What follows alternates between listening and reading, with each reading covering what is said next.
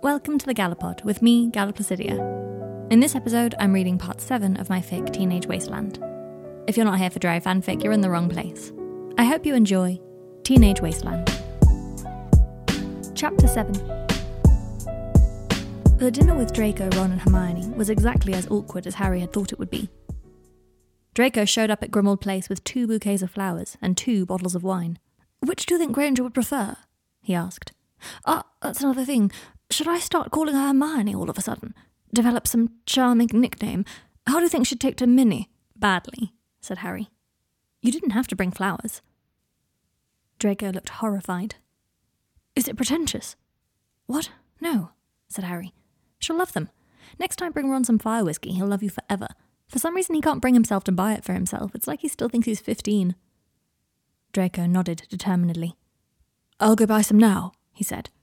Draco, stop being crazy. Draco pressed his hands to his eyes. Sorry, he said.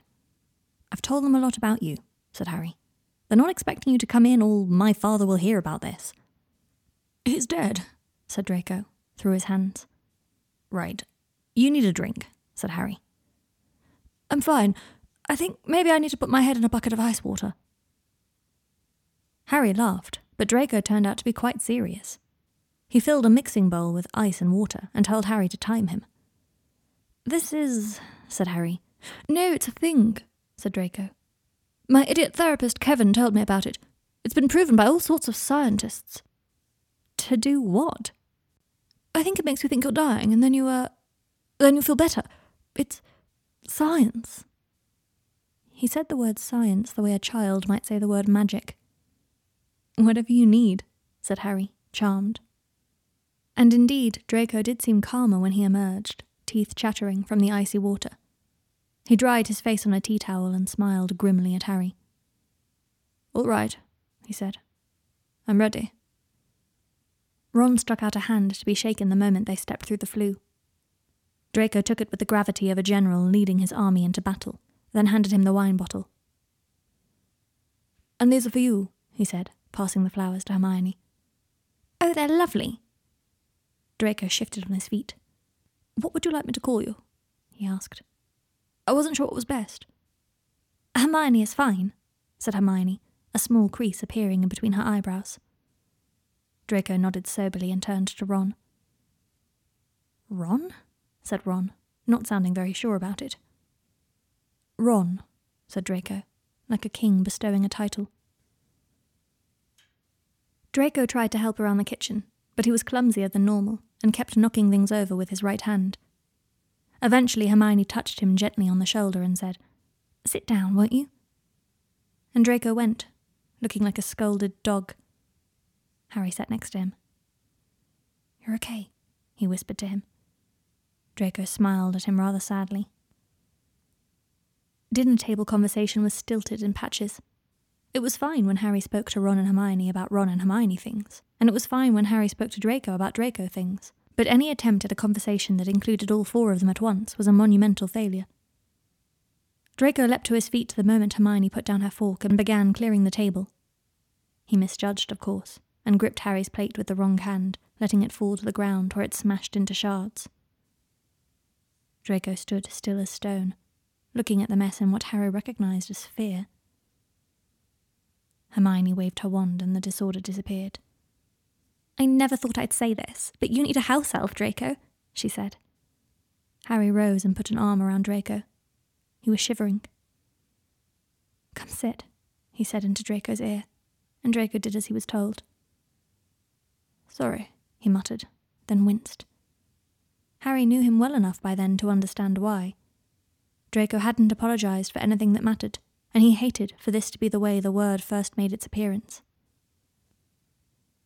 Although Ron and Hermione were both making a huge effort to be friendly, it wasn't until Ron tried to talk about Adelaide over dessert that any of their attempts hit their mark. How's that girl you look after? asked Ron. Adelaide, right? Draco lit up. Oh, she's. Well, she's having a rough go of it just now, but she'll be all right. She's only 16, you know, and she's making all sorts of mistakes that she'll regret later, but once you know how she came to them, you can't help but understand. She's in rehab, isn't she? asked Hermione. Draco frowned at Harry. You shouldn't tell people, he said. She wouldn't like it. Then he looked at Ron and Hermione, easier than before.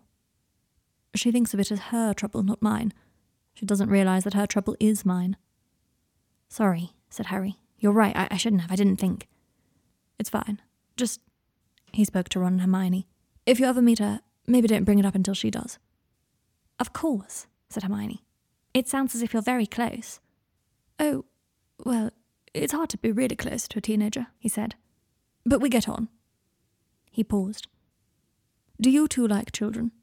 Once they can talk, said Hermione. I only like them until they can talk, said Ron. After that, they're a right pain from what I can see. How well matched you are, said Draco. I do wonder about. Well, if I'd had Adelaide from the beginning, how different she would be. Maybe not at all. I'm not sure she's someone who can be influenced. She's too much herself. I think you've had a huge impact on her, said Harry, then to Ron and Hermione. Draco adopted her when he was only nineteen. I didn't adopt her, said Draco quickly. And it was, you know, it's been a huge mess.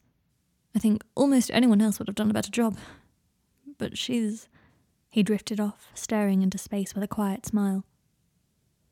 She's just good, really. He snapped back to his usual slightly worried expression. Sorry, I get very tedious when I talk about her. They moved on to other subjects, and Draco sank into a thoughtful silence. He handled his spoon badly.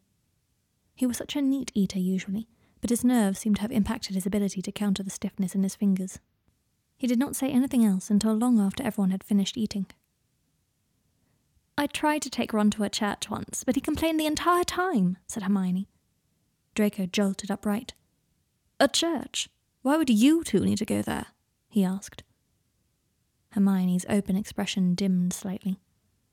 We were sightseeing. Why, is that so surprising? But, said Draco. He could clearly see that he had misstepped, that Hermione thought he was about to insult her. But aren't churches where muggles go to think about what hell will be like? Hermione was touchier than she would be if she hadn't had two glasses of wine. You think all muggles are going to hell? No, said Draco. Not at all. I just don't understand why you would need to go. Have you ever been to a church, Draco? asked Hermione.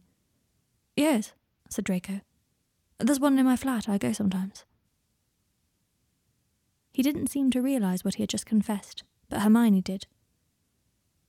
Oh, she said, her eyes softening with pity. Well, I'm not religious, but it's not just about hell. In fact, I think it's mainly about heaven and God. Draco nodded as if he understood. Yes, I think Dante talks about those a bit, he said. Muggles are weird, said Ron.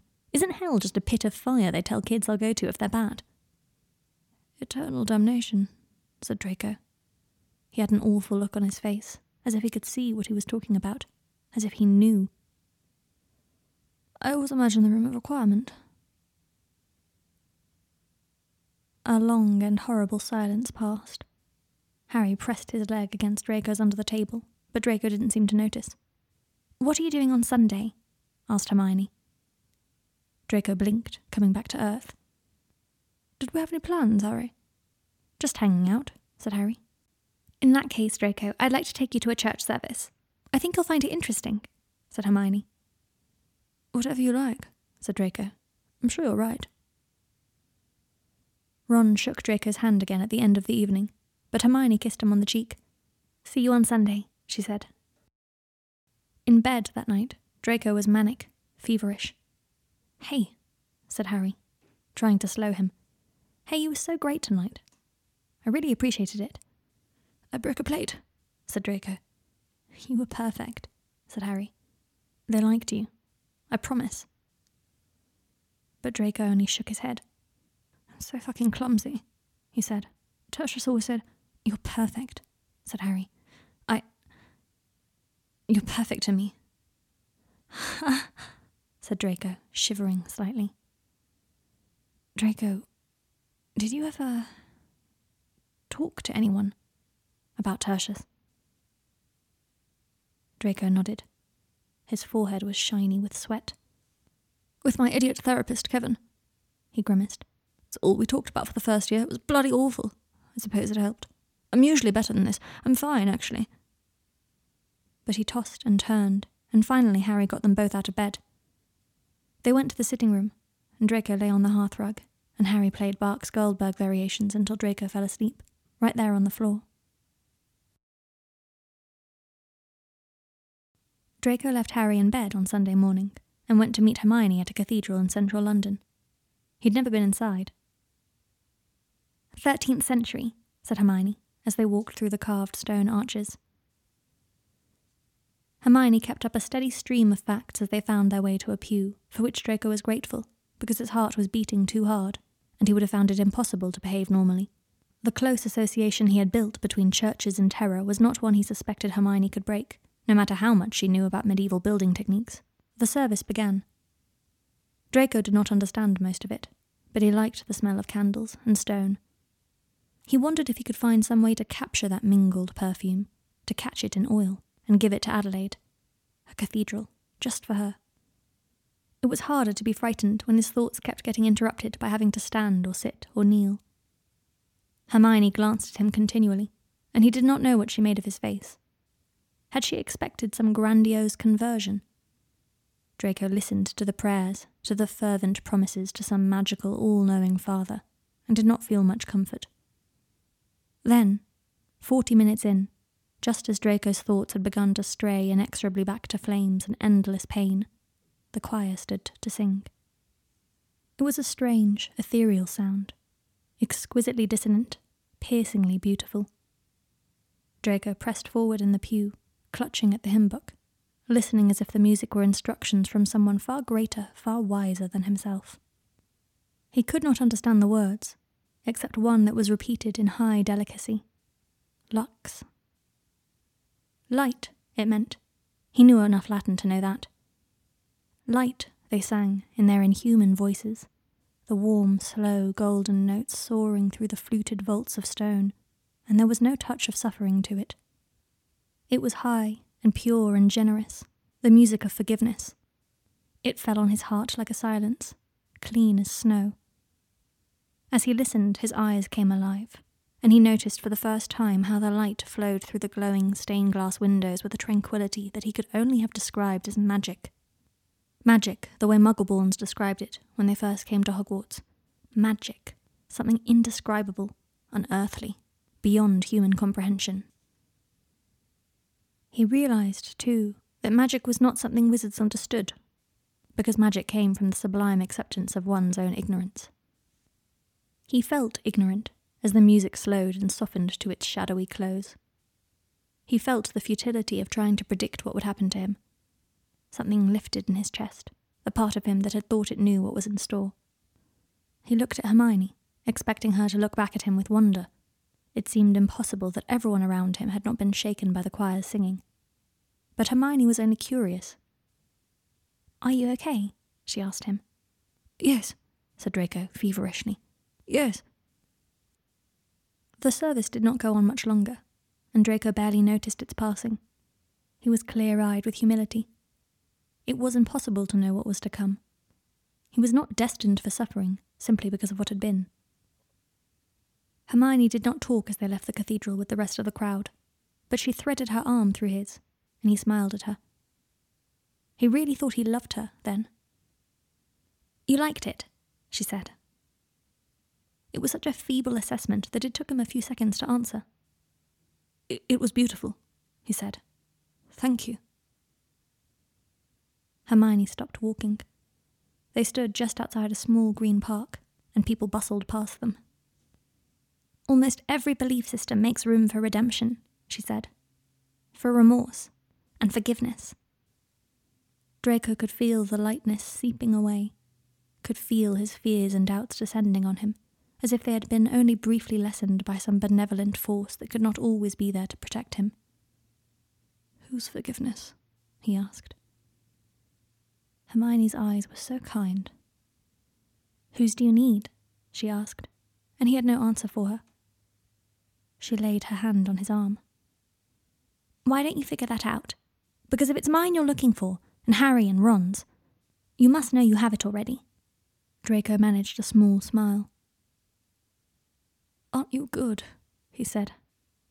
Is it wonderful, being good? Hermione's warm fingers pressed his arm slightly, as if she were trying to give him something. You tell me, she said. Draco looked different when he returned from church. Thoughtful and rather calmer than usual. So, how was it? Are you religious now? asked Harry. No, said Draco, sounding rather defensive. Then, quieter. Maybe. I don't think so. Maybe a bit. Later, when Harry was playing the piano, Draco came up behind him and leant his sharp elbows on Harry's shoulders. Sometimes I think I'm arrogant even when I'm insecure, he said. Harry didn't stop playing. Yeah? Draco nodded into the top of Harry's head. Yeah, like the arrogance of thinking you're the worst person who ever lived. It's quite self aggrandizing, really. Better beat yourself up over that, too, then, said Harry. Draco laughed, kissed his neck. This is nice, he said. What is it? Just Bach, said Harry. It's nice. It was. Draco told Pansy about Harry the first time he went to her new flat. It was in a high rise, all white cabinets with no handles and a fridge that looked so expensive Draco wanted to climb inside it. Pansy sat on the counter, legs swinging, high heels dangling, as Draco told her. There's maybe eight years' worth of shit to unpack here, but, she said, after Draco had stumbled to a halt. So now we're just sort of seeing each other, and it's nice, actually. Potter, I know, said Draco. One of her designer shoes fell off her foot with a loud clatter. I think if we're going to be linguistic about it, I'm in love with him, said Draco. Oh, linguistically. Hmm. And he, I suspect, is also to reduce the large and the inexplicable to the blunt medium of language. In love with you. Draco spiked another bite of salad with his fork. She'd ordered it in. Draco hadn't known you could order in salad. It sounds a bit insane when I say it out loud, he said. Potter, in love with me. He slanted a look at her to see if she was laughing at him. She wasn't. Doesn't it sound as if I'm imagining things? Your entire life since I left has been a disaster, she said. What's one more? After a month, Draco was finally allowed to visit Adelaide. He was apprehensive. Sometimes in his absence, Adelaide's mind worked itself to strange places places where Draco had ruined everything and was the worst person she knew. But she greeted him in the waiting room with a nervous smile. She had dressed up as if he were someone important. It was unbelievable how touching Draco found that. He could only stay for half an hour. She chatted through it, smiling and touching him often, making him laugh often. She told him about her new friends, about the stupid rules, about the girl who kept smuggling vodka into her dorm in water bottles about boring Laura's unsuccessful attempt at introducing Zen Yoga Wednesdays. Do the heroin addicts look down on you? asked Draco. Adelaide's face changed. It became old. It was funny that of everything, it was this that aged her. No, she said. No, they. She tucked her hair behind her ear. The roots were bad, but Draco had brought her more potion. She'd squealed with joy when he produced it. They don't notice me. I mean, they don't care. I mean, they're jealous, I think, when they think about it. Jealous of you? Adelaide nodded. In group, one of them, Logan, said I wanted to throw myself into the thing he was trying to climb out of. Draco kept his face neutral. I mean, I'm not just for the attention, said Adelaide, accusatorially. No, agreed Draco. But Logan says sometimes people go chasing after rock bottom. Draco frowned. How close are you with this Logan? Oh my god, relax, he's gay. Draco tried not to show that this did indeed make him relax. Adelaide saw straight through him and rolled her eyes. You look good, by the way, she said. Thanks. I've missed you. Please, said Adelaide. You've just missed my cooking. A lot, I've missed it a lot. She seemed so much more peaceful, so much calmer. She tilted her head and smiled at him. Well, I'll be back soon, she said. This proved truer than Draco expected. When he and Harry first started up their strange, fierce, temporary affair, three months seemed an eternity. In no time at all, however, it was over. Draco packed his things up. It was astonishing how quickly he had grown used to living with Harry. He had kept waiting for something terrible to arise between them, some sign that they were bad together. But it was as though they had already burnt through each other's flaws, and now there was nothing left but the qualities. He loved the languorous way Harry spent his time, and he loved the homey messiness of his bedroom, and the way every four or five days Harry would go on a cleaning rampage and make the house spotless. He loved the house, too, the fact that it had once been his mother's. It felt like Draco belonged there with Harry. But if he belonged in Grimmauld Place, Adelaide belonged nowhere. It's just a slowing down, he said, zipping up his wash kit.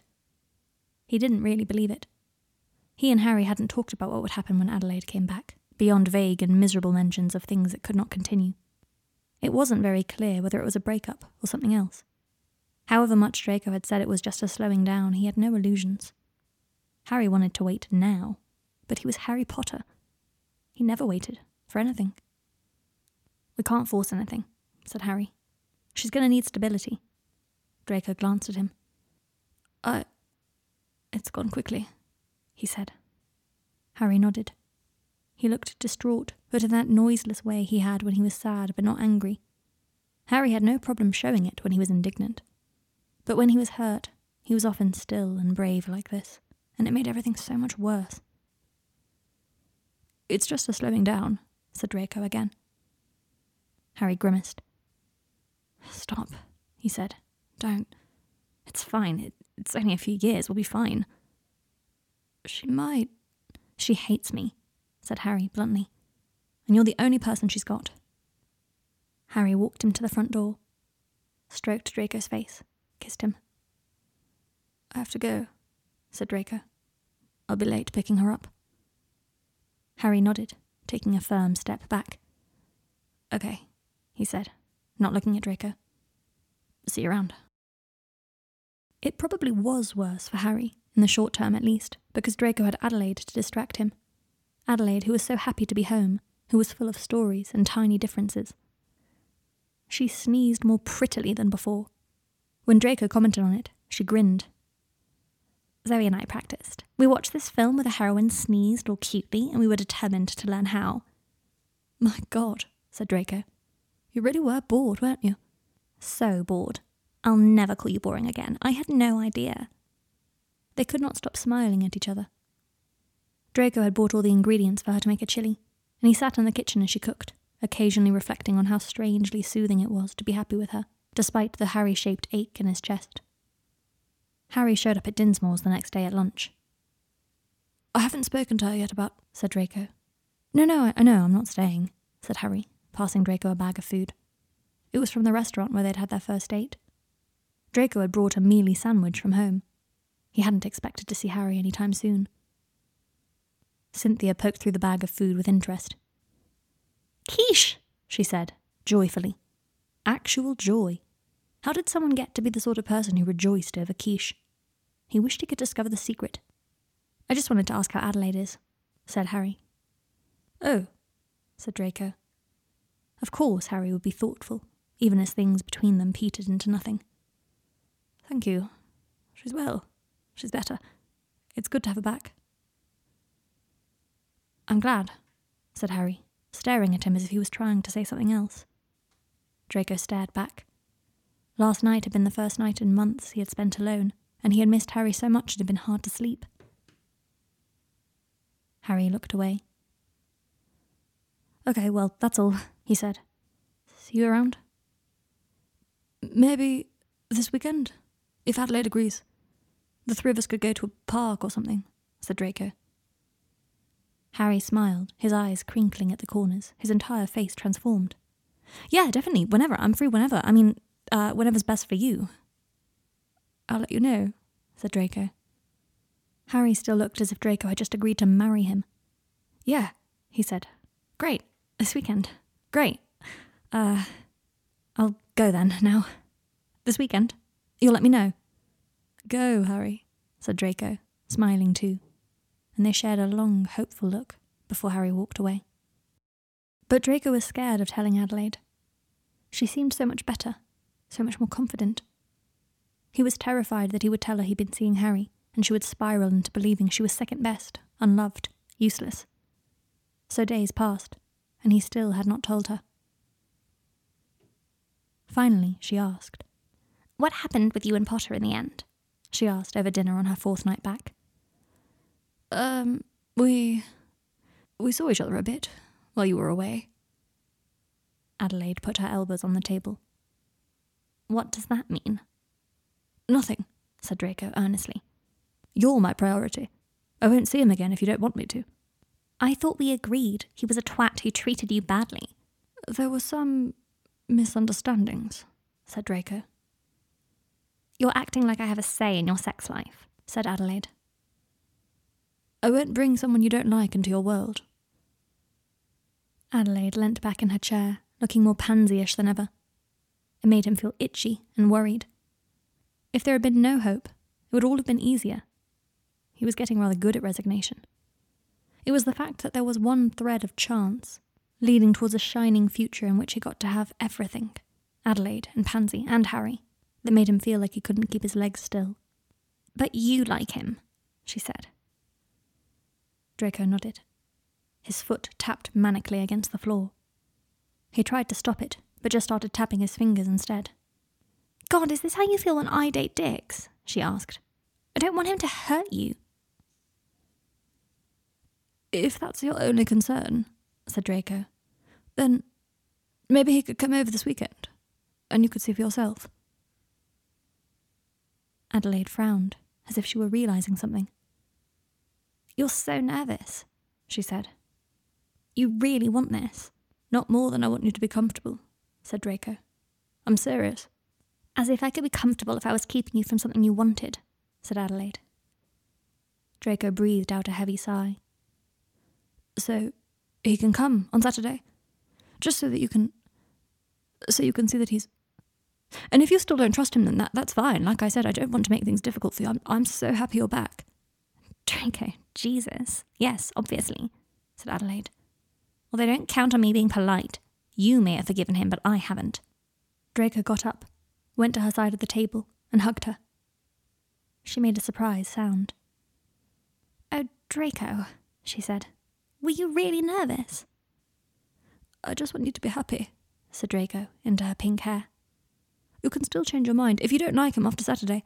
All right, said Adelaide, standing so that she could hug him better. I don't want to tell you what to do. I only don't want you to settle for someone shitty just because they were your childhood crush.